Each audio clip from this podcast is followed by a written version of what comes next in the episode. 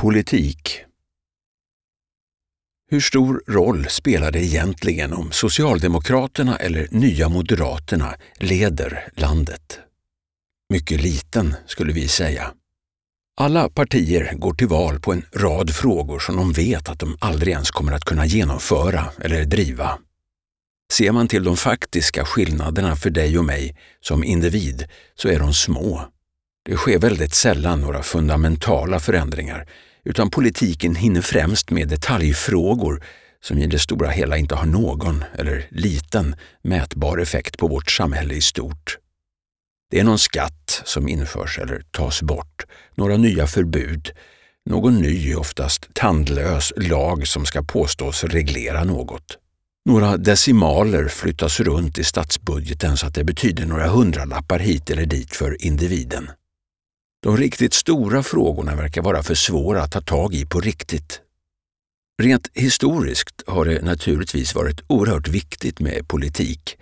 Idag sitter politiken i knät på kapitalet och du och jag som individer påstås ändå ha ett stort inflytande över vårt samhälle. Det är en bild som vi inte riktigt håller med om. Det är pengar som styr, inte du och jag. Sen kan vi vara med och påverka på olika sätt. Gör gärna det. Men vad betyder då detta med politisk makt rent praktiskt? Ska du låta bli att rösta i nästa val och ska du sätta dig ner och ge upp eftersom det tydligen inte finns mycket att göra?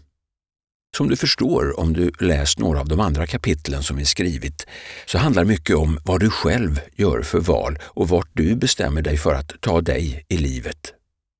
Det bör inte vara så att det är avgörande för din framtid och ditt livs fortsättning vilken regering vi har eller vem som sitter på statsministerposten. Det är du som har ansvar för ditt liv och du kan inte skylla på politikerna. Dels för att det inte är deras fel att du är där du är och dels alltså för att det inte är de som har den största påverkan på samhället. Det är de stora företagen som har. Och vill du påverka samhället i någon riktning så kan du som individ delvis påverka genom hur du väljer att konsumera.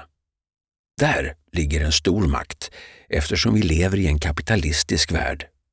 Men politik i all ära.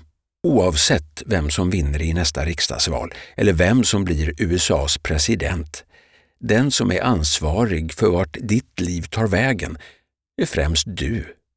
Så vem har du som kandidat när du går till ditt livsval?